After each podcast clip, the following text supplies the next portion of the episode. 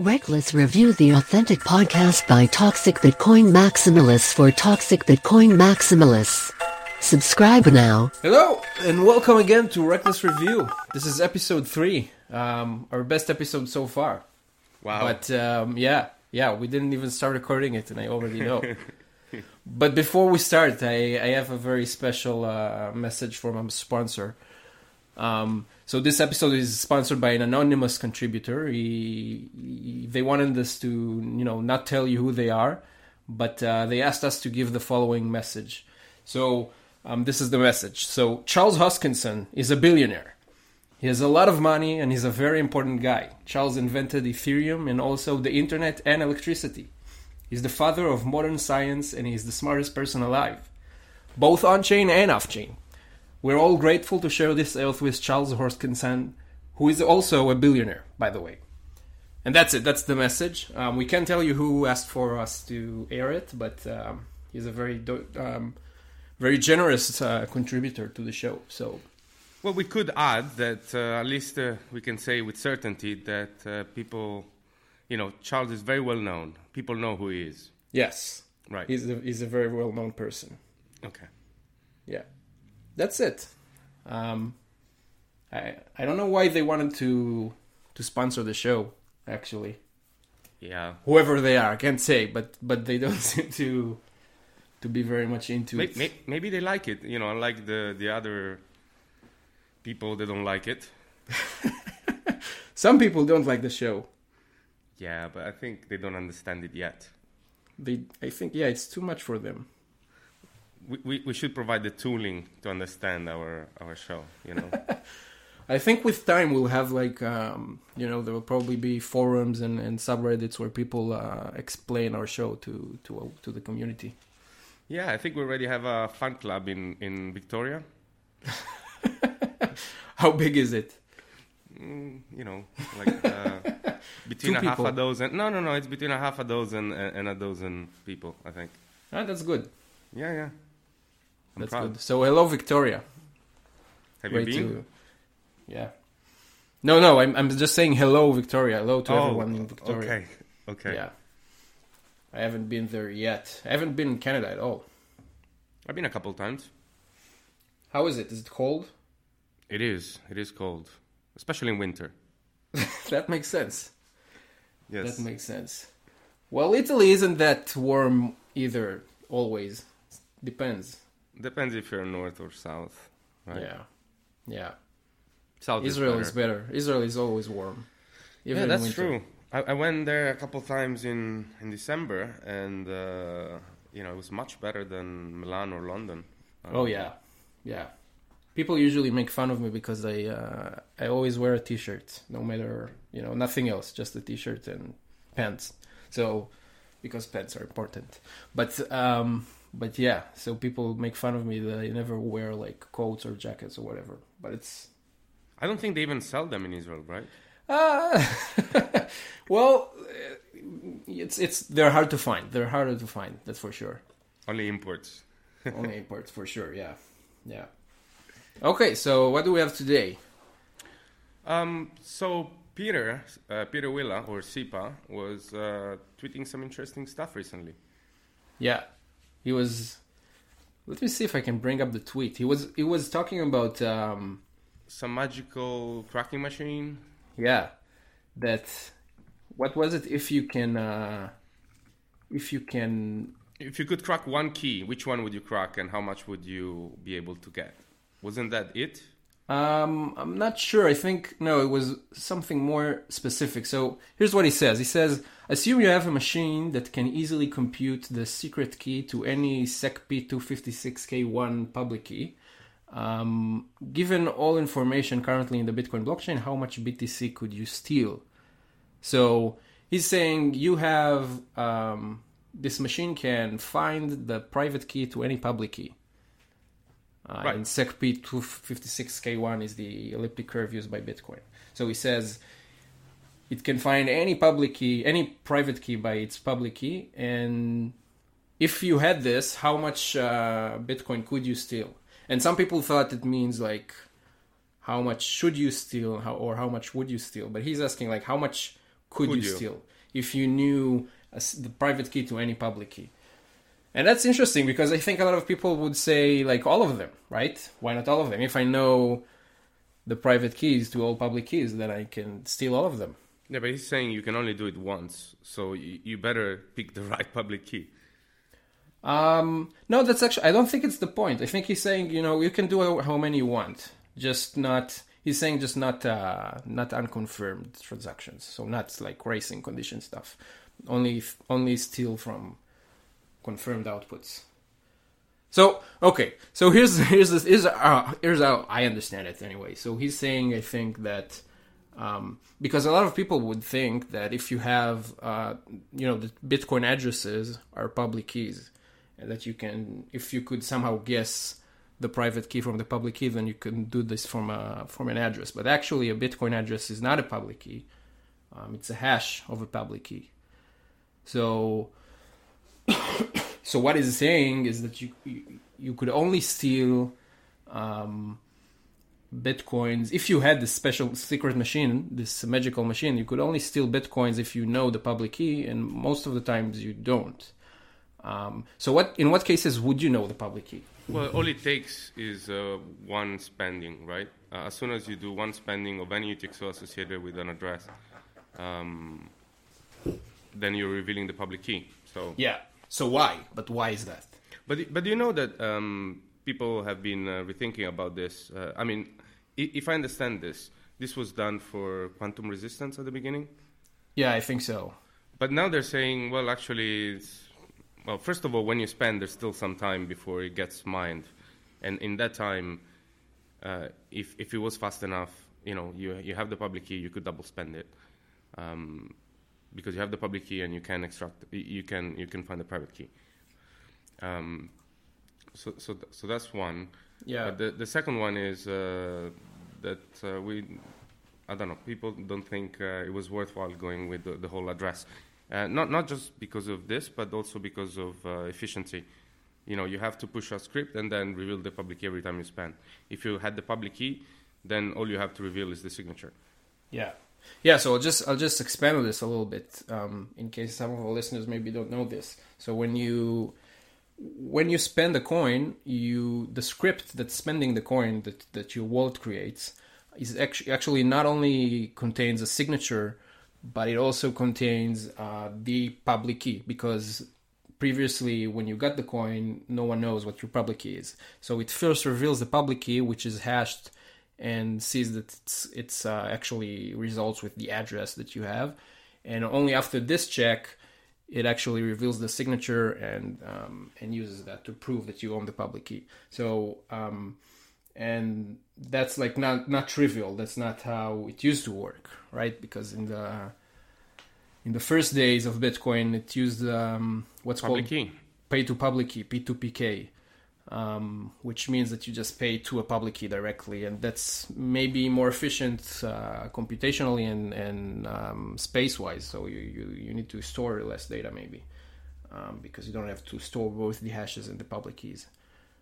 Um, yeah but they stopped Keys. doing that. They, they switched from p2pk to p2 uh, pkh which is pay to public key hash to try and maybe protect against quantum computers in the future. Yeah, and people are saying maybe it's not so important anymore. The other advantage of using the public key without the hash is that, um, especially when you receive multiple times on the same script or, or on the same address, um, there, there's multiple savings, right? Because uh, you would have to reveal um, the public key for each spending, for each Right. UTXO you're going to spend.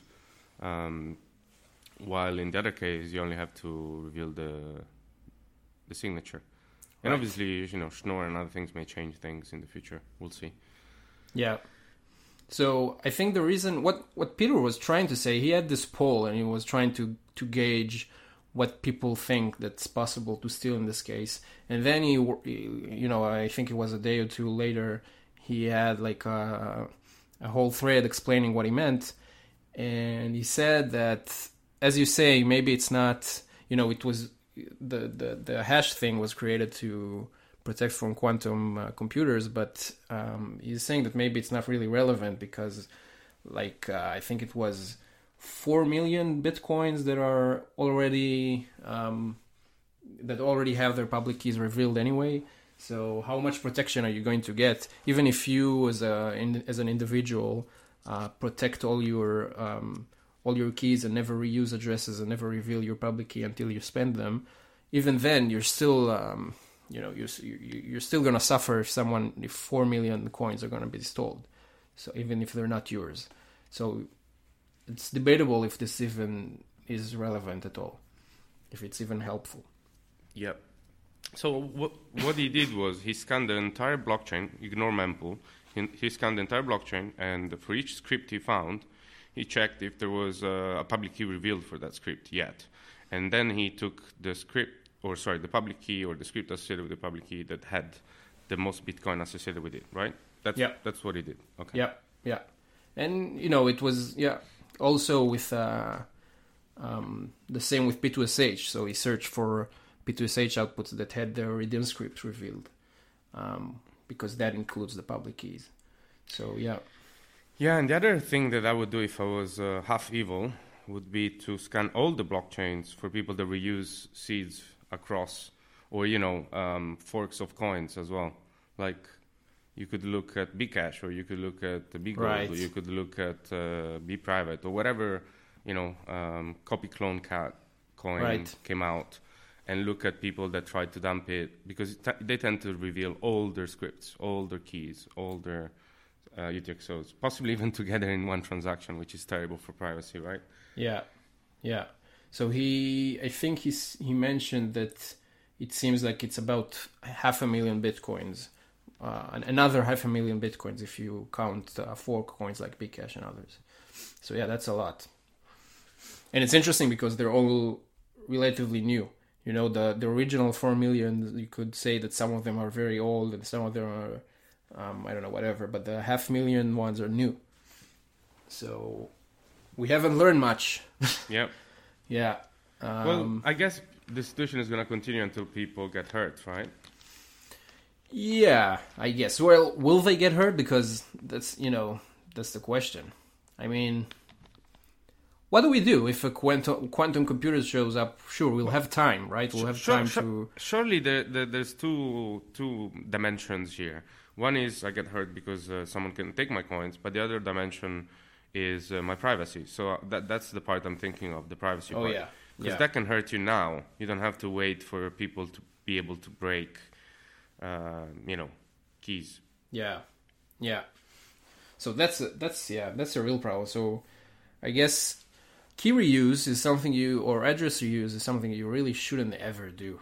Um, it's not you know it's it's terrible for your privacy and it's also a little bit risks your the future of your coins. Maybe not that much, but um, also something to keep in mind. So really, don't key reuse. Don't don't reuse addresses. Which I think brings us to another topic we we had uh, um, in our list, uh, not, not not sequentially, um, the dust attack. Um, I think it was Wasabi uh, wallet Mm. that had Yeah, right. um, had uh, was attacked. But uh, to, if I understand it correctly, all non-custodial wallets uh, can easily suffer from the exact same issue, right? It's just worse for Wasabi because Wasabi is uh, trying twice as hard, you know, as other wallets. Yeah, yeah, and to- I think also with private. with wasabis there's um there's a special trait that you can tell um you know anyone can know which addresses use wasabi because you just search for large coin joins and wasabi is the only one doing them so it's very easy to find who's using wasabi and then it's very easy to target specifically people who are doing CoinJoin by sending dust to their to their known outputs because everyone knows their which outputs were coin joined so if you want to target like I don't know uh, um, blockchain.info users, it's gonna be maybe a little bit hard to to find them, but it's super easy to find all of Wasabi wallet users. They actually publish the transactions on their website because they're so easy to find. So they just publish a list. But also, tell me if I'm wrong. If um, if I was an attacker with enough funds, I could try to participate in every single coin join, and then I would, even if I don't know who, you know, people Yeah. are and how much they're sending to each other, I would still know the transaction ID. Yeah, that's true. Yeah, it's very easy to find. It's very easy to find.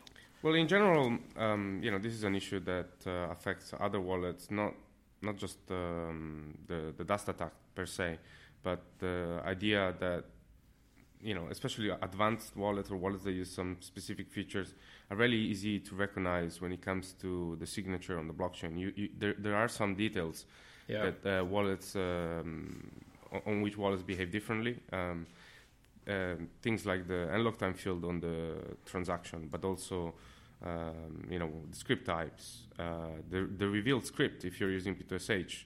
right. Um, um, Fee policy. yeah, fee policies, um, uh, order of inputs or outputs, whether you use lexicographical, random, or what. Yeah, there's a Um, BIP for that, right? Trying to standardize this. Yeah, there, there's a few, um, but the There are a lot of standards. there's a lot of standards and and um, you know different wallets are doing different things. I think this is going to be broken for a while and possibly forever if there's wallets that keep doing advanced things that are slightly different. However, what I really like is um you know things like Taproot and whatnot that would allow you to to have everything and everyone look the same on chain, unless you do something different or odd. Right. Yeah, Taproot is really cool. Yeah. Then we're all the same. It doesn't matter if I'm using multi-sig or single sig or, um, you know, Yeah. at, at least for some parts of the transaction. Yeah. Um, yeah, I hope we can get it soonish. I guess maybe maybe we'll try to explain a little bit what what the dust attack is.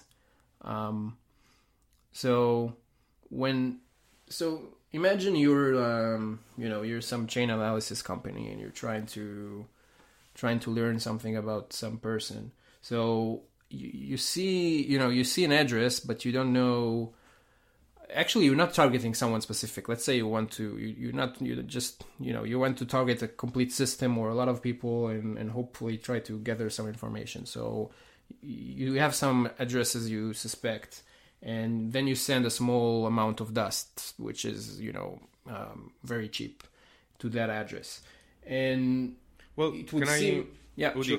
there's two things uh, we should probably say. One of the things is that you pretty much never send an amount uh, to a UTXO that doesn't have any input, I think.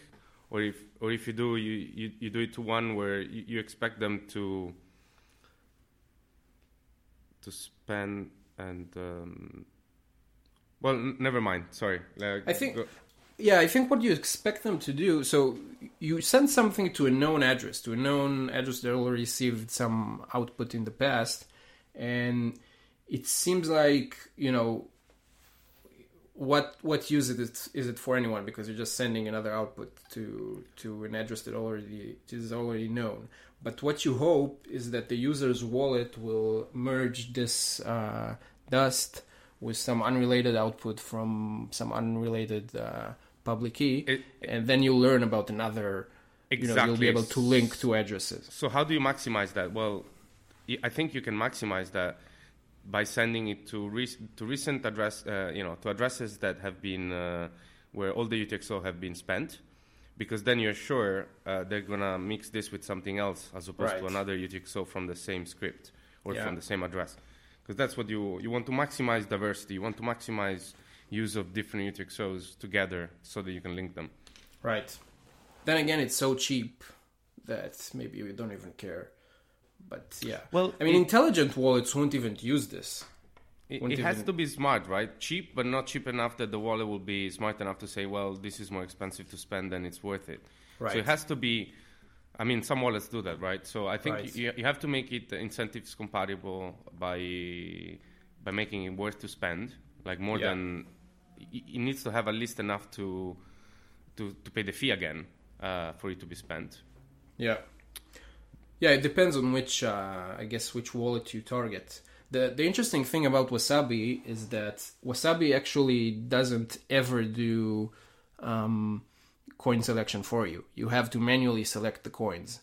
So when this attack started, the the wallet, the Wasabi wallet developers, you know, they assumed that this is irrelevant because it will no one will ever do this manually because the wallet doesn't have any coin selection algorithm at all.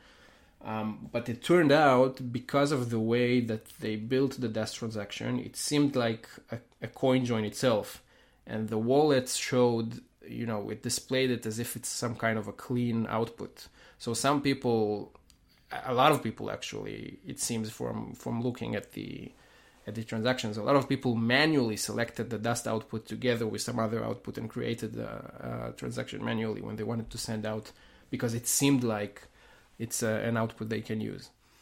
So it's not always, you know, you can also fool the human, uh, the human side, not just the automated coin selection, which is interesting.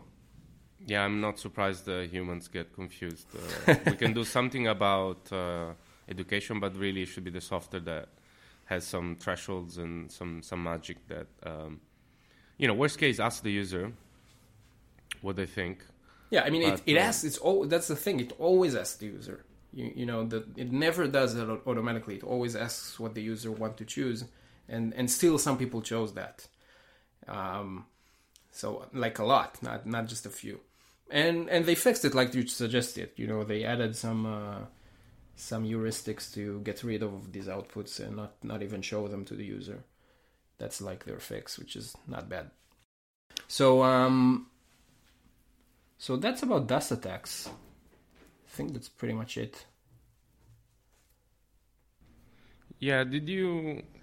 I mean, uh, we- we went through a few, thi- a few things. Did we explain what UTXOs are? Um, like, especially when it comes to lighter nodes or full nodes that are pruned. Um, no. What are UTXOs?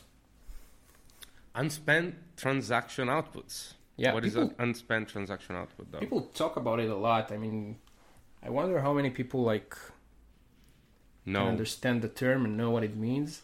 Well, maybe Um, let's start from the basics, right? Like, uh, there's two models. One is balance based, and one is uh, UTXO based. Right.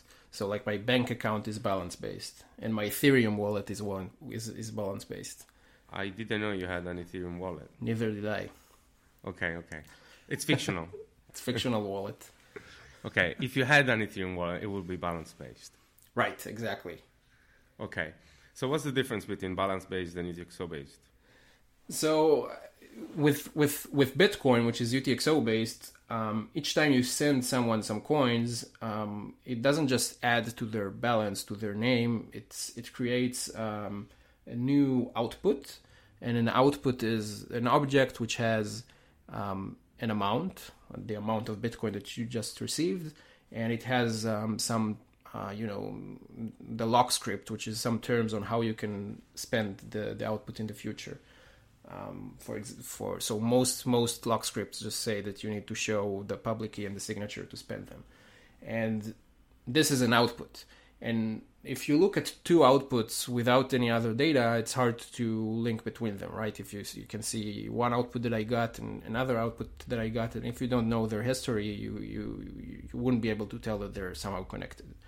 So, in theory, this this it's a little more. Um, I guess it's a little less intuitive than a balance uh, system, but it can help privacy a little bit, and it can also help uh, efficiency because um, full nodes, in order to know when a transaction is valid, they look. They only have to keep like all the UTXOs, all the unspent transaction outputs.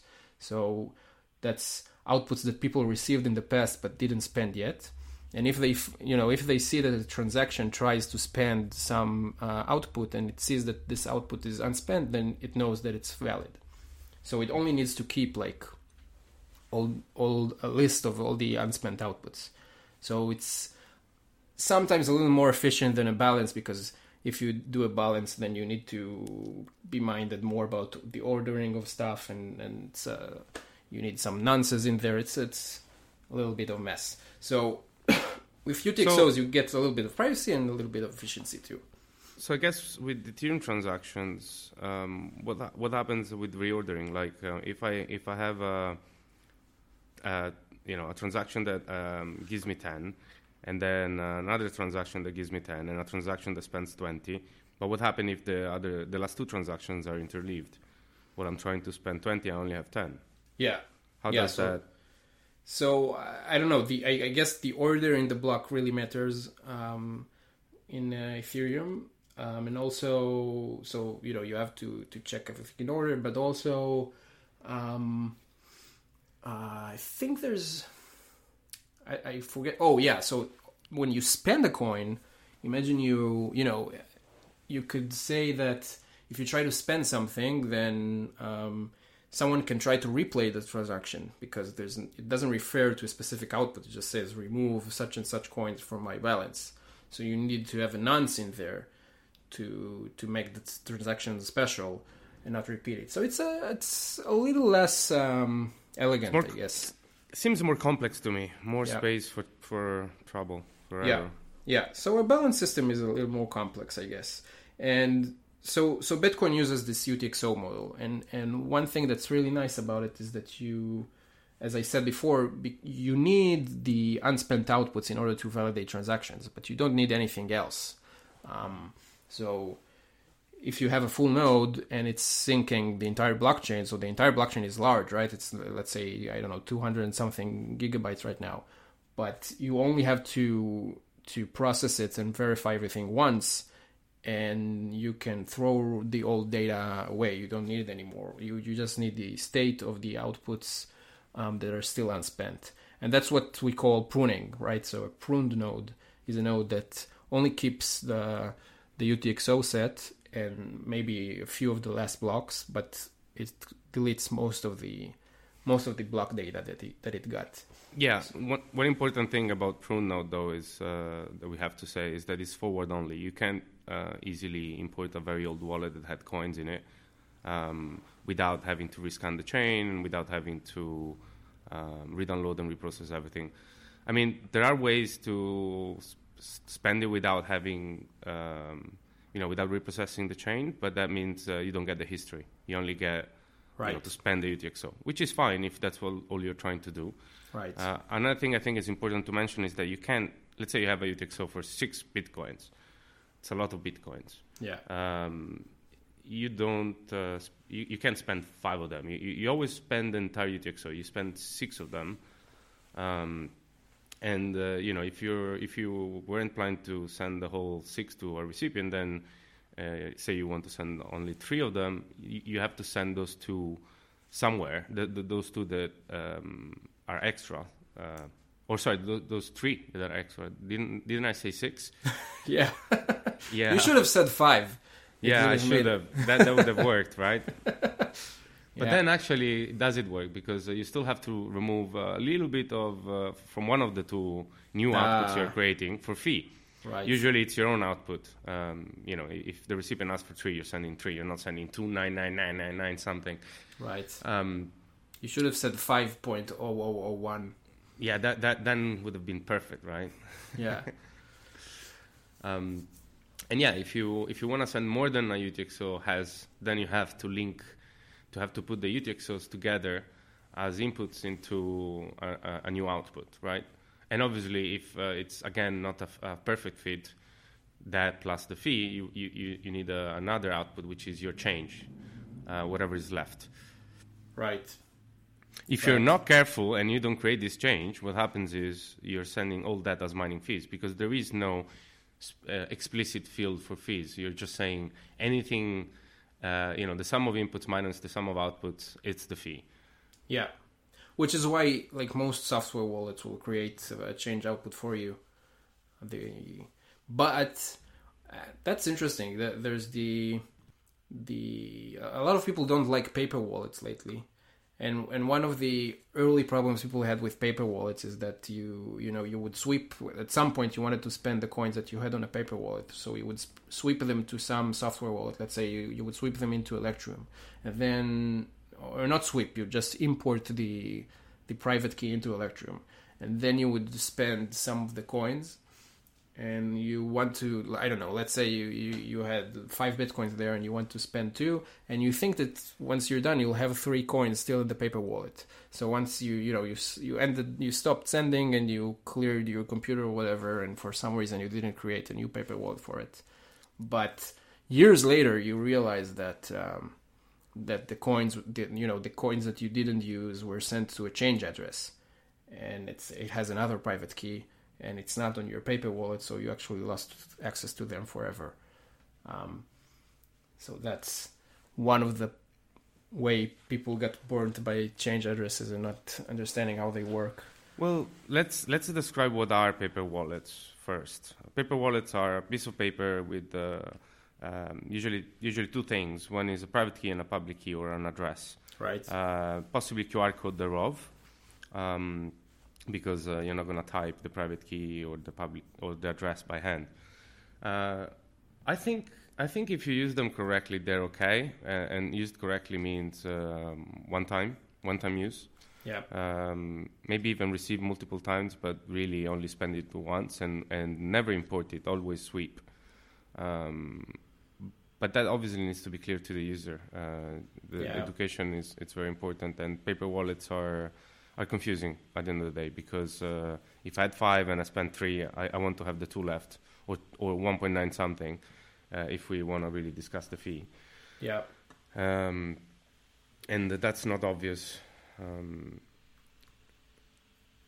that's not obvious. Uh, some, you know, some people have thought about maybe trying to create BIP39 paper wallets, like with mnemonics, and Mm. uh, BIP32, um, you know, hierarchical deterministic addresses. Yeah. Um, but that's uh, still bad. I think it's uh, the the problem is not just privacy, right? Sending again and again and again to the same paper wallet. The problem is also, um, you know, loss of funds. Right. Uh, yeah, it's kind of what I heard a lot of people saying is that you kind of um, you use your keys directly, and you don't get all the benefits that you get from a, wallet that manages keys from you and does all the dirty stuff for you. You you kind of try to manage everything by yourself. So you you really need to know what you're doing.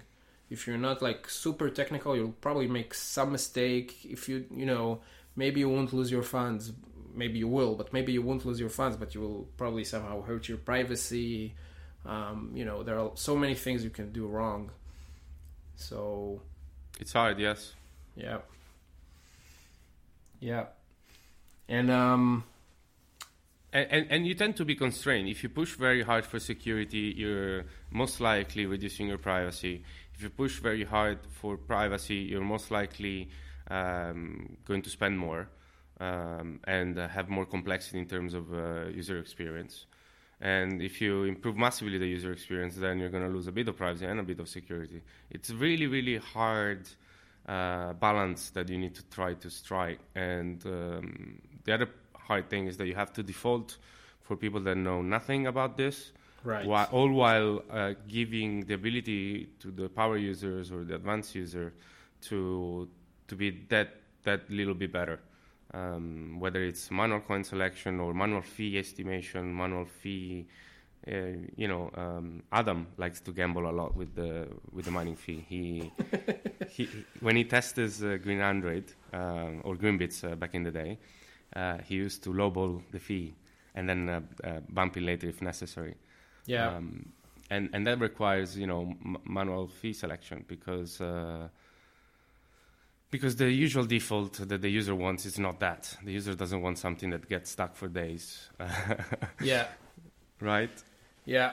By the way, you know, that reminds me, um, do you know the Bitcoin Optech guys? Yes. They have the Optech newsletter. So it's a They're it's great, a great newsletter. Yeah, it's a great newsletter. I recommend everyone to subscribe to it. It's it's uh, I think it's every week or every few weeks. It sends you like um, Sometimes they go on holiday. Well, that's fine. They're allowed. So they send you like uh, a list of pull requests, interesting pull requests in, uh, that were merged into Bitcoin or Lightning or whatever, and explain them. And you know, a lot of technical stuff that's going on. And it's mainly for companies that use Bitcoin so that they can be aware of this stuff. But it's, I think it's great for everyone. Um, and so I, I I saw that they were working on this kind of an ebook where they have like uh, recommendations to exchanges and, and Bitcoin businesses that do you know a lot of Bitcoin transactions, and it's supposed to help them make the most use of the of the Bitcoin network. So it's it's still just uh, starting, but they they have a draft on GitHub. So one of the interesting episodes they have is about um, about fees and about um, uh, RBF replaced by fee and uh, CPFP, with which is child child pays for parent, which are two ways to try to bump fees uh, in the future. And there's a lot of um, considerations I didn't think of in this document. It's very um, it's very detailed. Um, so there are a lot of advantages, but also not not not so few disadvantages to both approaches. Um, one interesting uh, disadvantage is that if you do uh, um, RBF, if you do replace by fee, so you try to lowball the fees first, and then you try to later um, uh, replace the transaction with something that's higher, then you lose a lot of privacy because when you do that, you expose what your change output is. Because usually the the added fee will go from the change output. So if someone's listening to the network and they're recording all transactions in people's mempools, then they can see that you um, you try the different transaction, a new version of the transaction which which has the same main output but a smaller change output, and then they know what went back to you and what went to the person you were paying to. That's not just the only advan- disadvantage. Um, I was yeah. um, I met some of the Optech guys in Paris uh, last year, uh, and we went through some of these uh, models and best approaches and, and what to do. And and uh, you know I, I was uh, mostly a big fan of uh, you know replace by fee, updating transactions, but I had to you know change my mind uh, a little bit about uh, child for parent because even if it's a little bit less efficient in some circumstances, um, it um, it has a, well. First of all, it doesn't invalidate all the child transaction, which is helpful for uh, you know exchanges and, and others that send yeah. out transaction. They, they, don't want users complaining and sending uh, emails to support saying, "Oh, I tried to spend that and then it disappeared." Yeah. Um, right. So yeah, that's not a great user experience. And um, but but ultimately, I'm not sure it is a much better privacy uh, solution because uh, you are going to do a child pay for parent, and uh, if I'm monitoring the blockchain and the mempool, I'm gonna know most likely this was a child pay for parent because it spends zero conf and maybe has only one output. Yep. Right? Why would you have more than one output? Yeah. Um, maybe you know maybe you can trick some of the coin analytics by being less efficient by adding multiple outputs when you don't need them but i don't know um, ultimately i prefer blockchain efficiency right now yeah um, there's there's another problem with um, um, with replace by fee for exchanges. So if you're an exchange and you do so if you try to combine batching with uh, replace by fee so you do a large transaction with withdrawals from all your um, customers in, in, in outputs in the same transaction, then if you later try to replace by fee, you need to make sure that no one tried to spend this transaction because not only they will, you know, not only as you said they will lose the, um, you know, the the output will change, but also um, they have a problem because if someone tries to spend the unspent output with the unconfirmed unspent output with a small with a too small fee then now you have or, or any fee actually then now you have to pay for their fee too when you're replacing the original one. So that's like a network policy thing in between that's a big problem but but also another important um, part of this is that you, you can't really know that it hasn't been spent like you can check but the yeah. moment you checked that that has changed already someone yeah. has spent it. So that, that's very racy, and yeah. Um, there is no guarantee whatsoever. Yeah. So replaced by fees seems elegant, but there's some gotchas in there, unfortunately. Yeah, I think it's okay if you're using it to yourself or to someone that you know it's not going to need to spend it immediately. Yeah. And uh, you don't you care more about efficiency than privacy, I suppose. Yeah, I guess. I guess. Yeah, and, and it, it's worth it to say that if you're an exchange, um, in all likelihood, people already know which addresses belong to you because right now. Yeah, yeah but they, they probably care more about user experience than efficiency yeah, or privacy. That's, that's true. Yeah, that's true. Yeah, exchanges are hard. It's not easy to run an yeah, exchange. I'm. I would. Yeah, I would like to to you know, to deal with the technical side of it because it seems very challenging and interesting, both from a security perspective, but also from uh, performance, right? Yeah. If you, if you want to have a um, ton of trading activity and whatnot. Yeah, yeah, it's interesting. That's for sure. But Um, um, you know, a Bitcoin only exchange wouldn't be really useful. Well, yeah, I mean, Bitcoin and um, And Bitcoin, But yeah, I guess Bitcoin liquid- today for Bitcoin today for Bitcoin tomorrow. Yeah, trade bitcoins with liquid bitcoins. That's something you could do, and back. And Uh, bits- Lightning. Reckless Review the authentic podcast by Toxic Bitcoin Maximalists for Toxic Bitcoin Maximalists. Subscribe now. Okay, so that's it. That's um, the entire episode for today. It's a little bit shorter than usual. Um, well, let's say that we had some technical problems with one of our co-hosts. I'm not gonna name any names, but it wasn't me. So yeah, that's it. Um, don't forget to subscribe for um, longer episodes next time on Apple Podcast or uh, Spotify. Just search for Reckless Review or go to recklessreview.horse to subscribe to the RSS feed. And uh, we'll see you again in uh, two weeks. Thank you. Goodbye.